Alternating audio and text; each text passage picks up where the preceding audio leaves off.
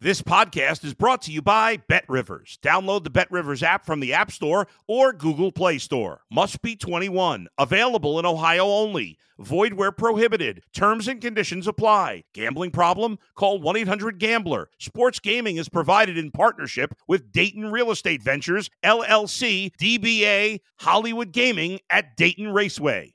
If you're a tennis fan, you'll love Betting Weekly Game Bet Match on the Bet Rivers Network. Whether you're a better or just love tennis, you'll enjoy the in depth analysis each week of the tennis calendar. Subscribe to Game Bet Match today from your favorite podcast provider. It's the Mike Francesa podcast on the Bet Rivers Network. Good evening, everybody, and welcome to the Mike Francesa podcast. We're on the Bet Rivers Network as always, and for all your wagering needs, it's Bet Rivers in New York and New Jersey. Play Sugar House in Connecticut. So whatever you need, just go to their uh, app, uh, and you'll find everything you need for all your needs there. And the program, of course, always on the Bet Rivers Network and wherever you can find your podcast. All right, as the uh, Yankees crash and burn and lose to the Astros once again, this time in four straight games. Surprising, of course. Now, let me say this. You've heard me talk about this team over the last couple of months. I didn't think this team was going to the World Series. I told you I didn't think the bullpen could get them there. They also had some weaknesses in the bottom of the lineup and some perplexing things that really manifest themselves uh, throughout this season and really were pronounced in the postseason. I mean, there was no stability here. Without LeMahieu, there was no leadoff hitter. So we kept trying to move around and try different guys there. Why they decided that they had such instability at shortstop, I think they probably did a lot of damage to the guy who was their shortstop all year and they believed in. All of a sudden, they got to the postseason and didn't believe in him anymore. Then they go back to him. They don't. They do. They don't. And then the bullpen, of course, crashed and burned in, in the middle of the season. When King went down and Holmes went south, obviously the Chapman thing became a mess. And the Yankees were going to struggle mightily with their bullpen, and they did for the most part. Although tonight, I have to admit, the guys did a very very good job, and it was just an error because Loaisiga was really good tonight. Peralta was good, and they pushed him too far. The uh, you, you know Loaisiga was very very good. So the bullpen did a yeoman's job tonight. Uh, did a very good job this evening, and would have been. You know, completely out of gas tomorrow if there was a tomorrow. But the bottom line is, you had to if you were Boone do everything you could to try to extend the series to five games. You know, that's the first step in this whole process. There's some things, though, that have been festering around this organization in recent years. And I really feel this year. Now, I'm not around the club at all anymore. Okay? I watch it from a distance, but I watch it all the time. I do talk to some people who are around the club a lot, even every day. So I hear things, but it's not the same as it was when I was talking to the manager on a biweekly basis and sometimes more than that. Or I was, you know, talking to players or, to, or, or very close to the team, which I'm, I'm not anywhere near as close as I used to be. But let me say this, and this is very obvious. The Yankees have taken the last couple of years like they were building towards something. To me, there's a finality about this year. Yes, they had injuries, and they could take a tact here that hey, if we had Benintendi and if we had LeMay, I mean, and if we had LeMay and we had Benintendi and we had a healthy King and we had a couple more guys out of the pen, you know what? We would have been great and we would have won it. You know what? Not true. The Astros are a lot better than the Yankees right now. And they're confident. And they do all the things that the Yankees used to do to teams. They completely dominated the Yankees. And in the postseason, for the most part, you're going to win close games. You're either going to lose or win close games. That's the nature of the postseason. And look at the Astros. They haven't lost yet in the postseason, and they have won from five runs back, two runs back, you know, zero zero against Seattle in the 18th inning, uh, some of the games in this series, but they have done whatever they needed to do. Get a hit, they get it. Get a homer, they get it. Get back in the game with a long ball, they get it. Get a great pitch game out of the pen, they get it. Great starting performance, they get it. They don't have any weaknesses, and they beat the Yankees, and they weren't even at complete high octane because let's be honest, Altuve had a terrible se- uh, series at the plate. Alvarez didn't swing the bat well until really tonight. They did get some stuff out of the out of the bottom of the lineup. The guys in the bottom of the lineup hurt the Yankees. Bregman was a pain in the neck the entire series. And so obviously was their wonderful young shortstop who is a terrific player. And Pena is just a terrific, terrific talent. And their pitching was just overwhelming, uh, including the bullpen. I mean, as soon as this evening, when the Yankees left the door open, when they couldn't get the out, because I didn't think they were getting a double play on the ball anyway. But to lose the play at second base, which they didn't even need to make the, the, the toss because they could have just basically just tagged Altuve. But the point of the matter is they thought they could get a deuce, so they hustled it. They got their timing off. But remember, they've been playing musical chairs at shortstop. That's hard to get a continuity in the infield when you're playing musical chairs at shortstop especially in this era where you're playing at a position all the time when it comes to double plays. You're not playing the way you used to play, where you were in the same spot all the time and you knew where you were going to be on double plays. You're coming from all different angles now. So there has to be a real timing there, and there wasn't. And when the Yankees made an error in the series, the Astros capitalized. And that's what the Yankees used to do to other teams.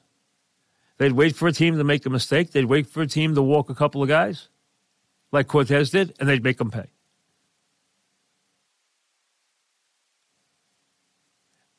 When this series started, I didn't think the Yankees would win it.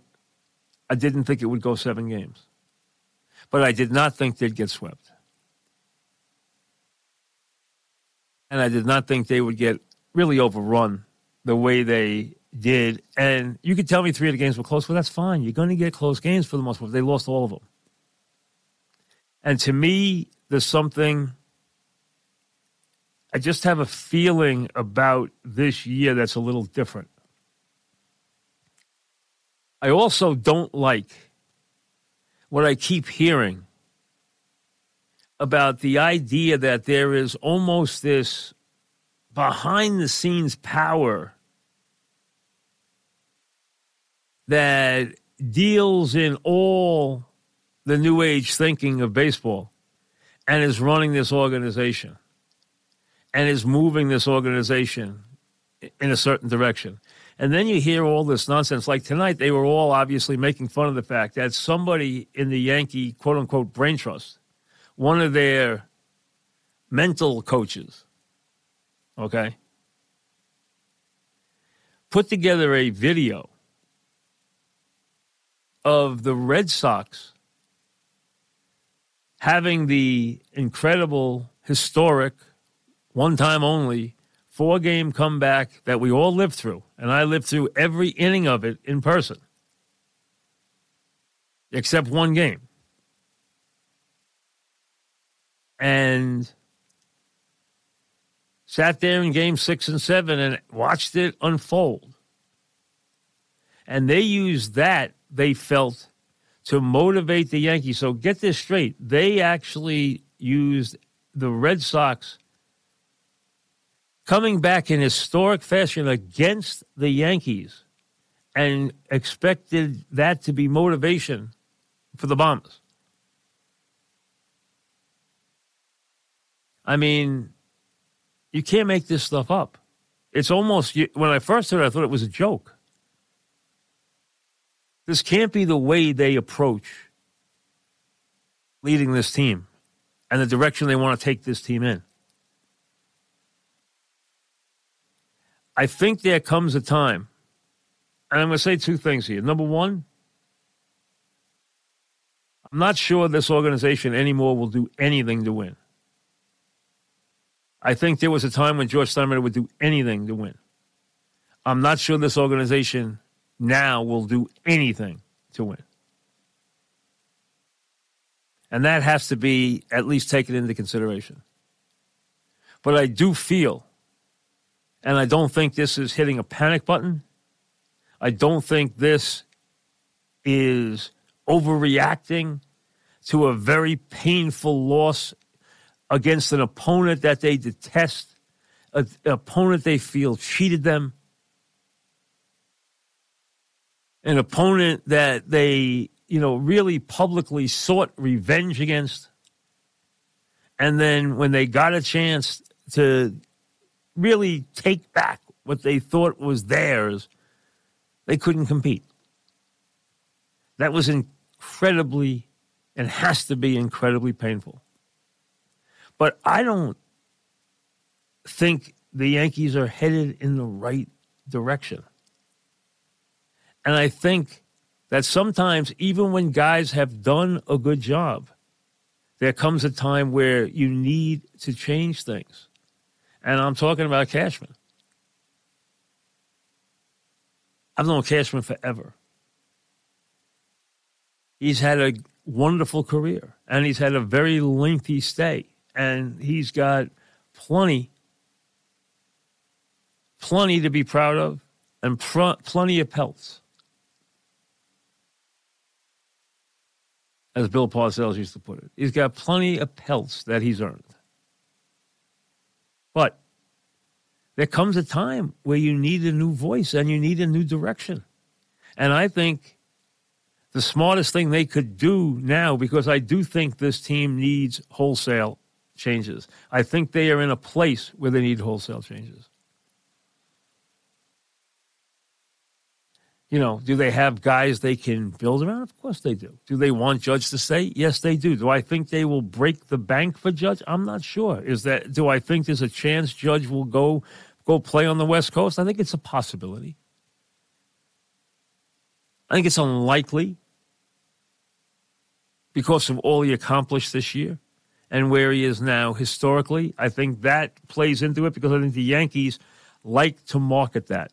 They feel that it is part of their business plan to market the NY and market the brand, which is one of the great brands in all of the world. It signifies and has always signified success going back now generations, it has signified success.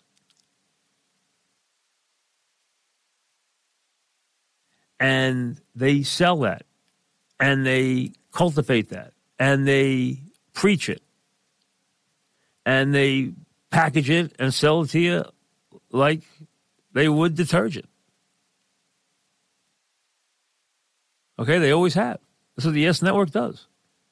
Yankeeography, Yankee this, Yankee that, Yankee history, Yankee that. And that's it. That's what they sell. And that's what, of course, they're going to sell because they're the Yankees and no one else is. But let's be honest. It's been a while since they've acted like the Yankees. It's been a while since you got the idea that they understood what it means to be the Yankees.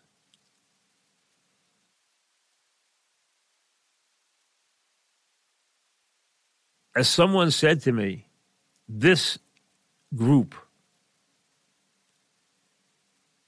is incredibly jealous of the Jeter, Torre, Bernie, you know, core Yankees that accomplished all they accomplished in winning the way they did. The last Yankee dynasty. And that was a dynasty. From when they won in 96 until the Red Sox took it down. And the Red Sox, the Marlins, and the Diamondbacks put a dent in it. But the Red Sox took it down. They ripped it down in 04. There it ended. And they haven't been the Yankees now in a long time. And I'm not even sure they understand what it means to be the Yankees in terms of the Yankees on the field. And it was a far cry when you think about it. You know, as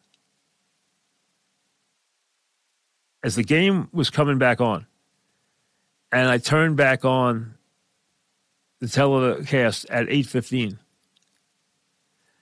They were talking as the game was just about to get ready to start. And Bernie Williams was leaving the field. And Pedro Martinez was talking. And he basically said, Hey, these Yankees have no idea what it meant to be like those Yankees. That those guys, and he meant Bernie, and of course Jeter and Paul O'Neill and Jorge, and go all the way down the list. You know what? They didn't strike out in big spots. They made contact. They built runs. Of course, he remembers them building runs because he was the guy on the mound in 2003 with a 5 2 lead in the eighth inning when Jeter hit the ball over Trot Nixon's head and started off the inning with a, a ball that should have been caught that went for a double. And into the box came Bernie Williams with a line drive to center field, and now it was 5 3, and Bernie was on first. And then Matsui, who was, cl- more, was as clutch as anybody, rang a double inside the first base bag, and now it was second and third.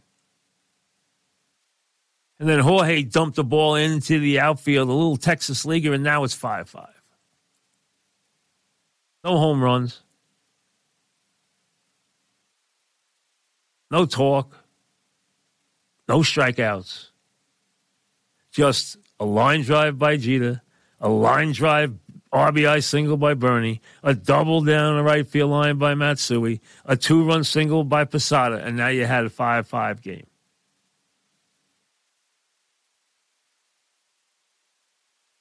And before too long, you had a home run that probably got helped get the manager the job he has now.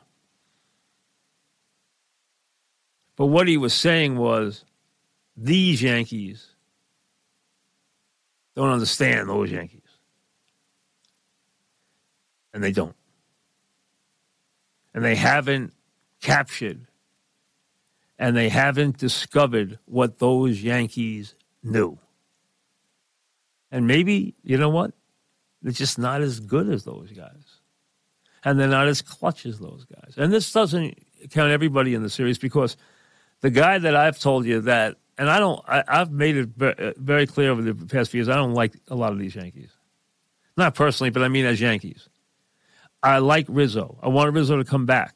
Rizzo, to me, plays like a Yankee. And in this series, he distinguished himself. He distinguished himself with the glove. He distinguished himself with the bat. He was the only guy who played better was the surprising power from Bader, but Bader wasn't great in the outfield, and he had a couple of balls that he didn't play right, and then he dropped the ball because Judge came and cut him off. That ball still should have been caught, and when it wasn't, it turned into two runs. Now it's also Cole's fault that he, uh, you know, that the ninth hit turned around and hit a home run that made that stick, but it happened. Again, the Astros making the Yankees pay for every mistake.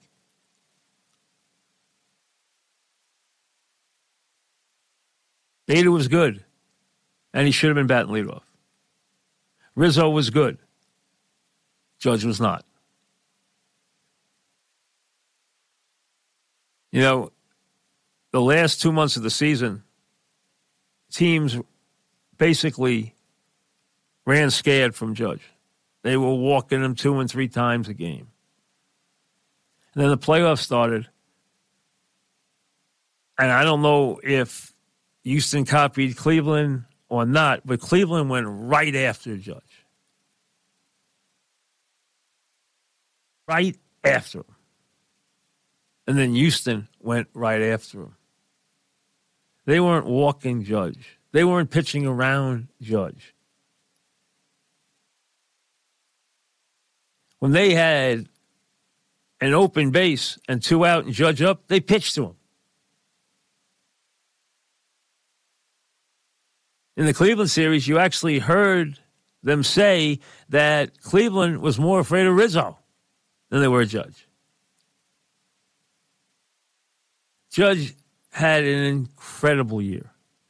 One of the really remarkable seasons we've seen from a player in a very long time. Now, I heard time and time again that it was the best season since Babe Ruth's years in the 20s. Nonsense. It wasn't. I know I have to be the protector of, of the Mantle flame, but both Mantle's years in 56 and 57 were better. I'm not going there, but they were better. Okay, I'm not going to spend a long time. Just take my word for it. And Bonds had a better year. But he had one of the really great years. And he almost won a triple crown, and he led the league in a lot of categories, and he did hit 62. And he, you know what? He did it with class, he did it with style, and then he went in the postseason, and he was just awful. And I was just absolutely amazed that the Yankees were whining about his uh, balls of his not going out of the ballpark. I mean, these are the Yankees. When you hit 250 home runs, you don't whine when one doesn't go out of the ballpark. And you talk about opening and closing roofs and talk about Bregman's ball going out and Judge's ball not going. Hey, you got to be kidding me when you hear stuff like that, and these were guys, this wasn't one guy or two guys, this was like half the team talking about exit velo after they lose the game. Shut up. You're the Yankees.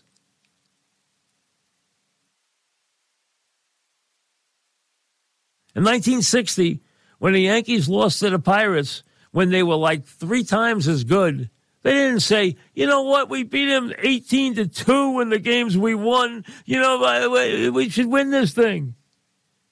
And they beat us, you know, by one run in a couple of games and they got a couple of breaks. They took their lumps, went home. Maybe they cried in private, but you know what? They did it in private. They knew they were a better team. But this time the Yankees weren't. And the Yankees, as everyone knows, wanted a piece of this team, and they got it. And this team just smacked them around. And then celebrated on their hollowed ground after four straight. Tough to take. We got plenty of time to talk about where the Yankees go from here, but I think it is time. I think it is time. And if that means that the manager goes too, then fine. That'll be up to the guy who becomes the baseball boss. Let him decide whether he wants to keep the manager or not keep the manager. If he, and if he doesn't, let him move on. Managers understand that. They understand that. You're not guaranteed anything, especially the Yankee job. And if they decide to go in a different direction, so be it. I think they need a different tact. The way they are putting this team together is not working. And you can tell me, well, they make the playoffs. Well, with their resources, they're in this age, they're almost always going to make the playoffs. There are teams that have one third of their resources who make the playoffs a lot. Yes, they're going to make the playoffs, but it's not about making the playoffs. They haven't been to a World Series since 2009. And now there's a team they can't get past. No matter what they do, they can't get past them. And if anything, the gap has whined them. And they can't blame it on garbage cans or devices or anything else that they want to come up with as an excuse.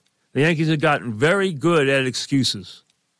And I'm telling you, they say every time they couch it with everybody we know has injuries, and they keep bringing up their injuries every time they get a chance. The Yankees have become masters of the excuse.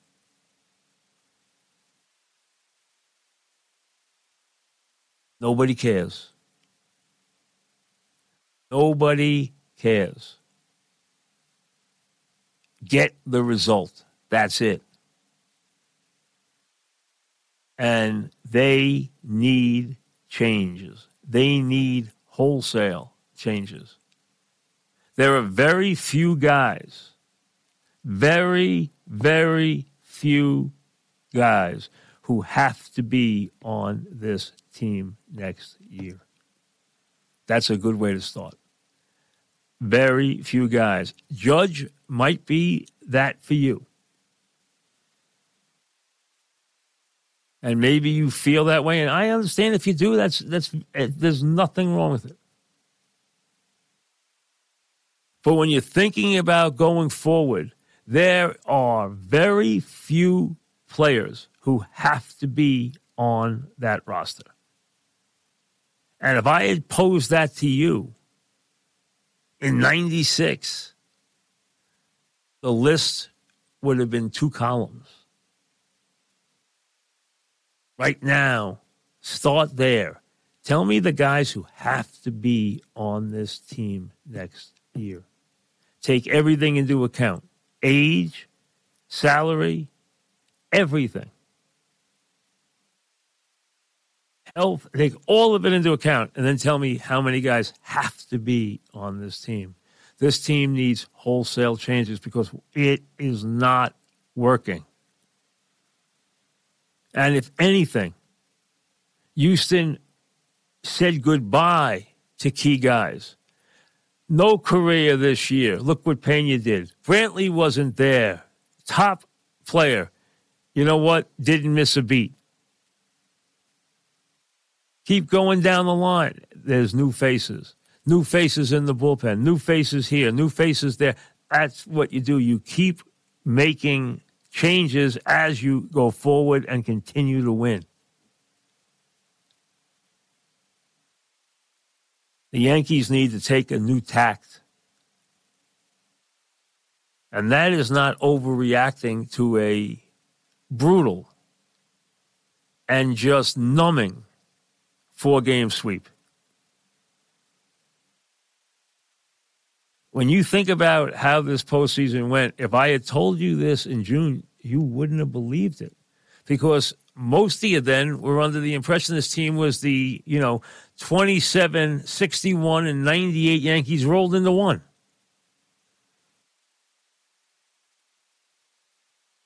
And, you know, I don't know. Let me guess. Are They're going to win 116, 118, or 122 games this year. They didn't win 100.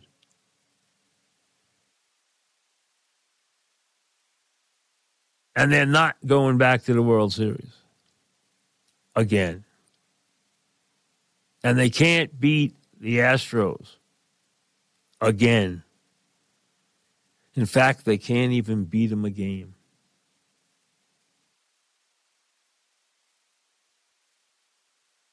That's where it starts. Want this to be a point where something happens from here. Because if you just try to just fine tune this group,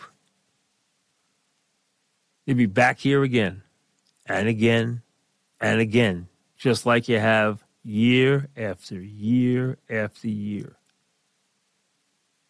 This team isn't missing something, it's missing a whole lot. Remember, this team went into this series and was playing roulette with the leadoff spot, the shortstop position, and key spots in the bullpen every single night. That's how you go into a postseason? Let's see. Think about it. Late 90s, early 2000. Who was the leadoff hitter? Oh, really? Who played shortstop? Oh, really? Who closed the games?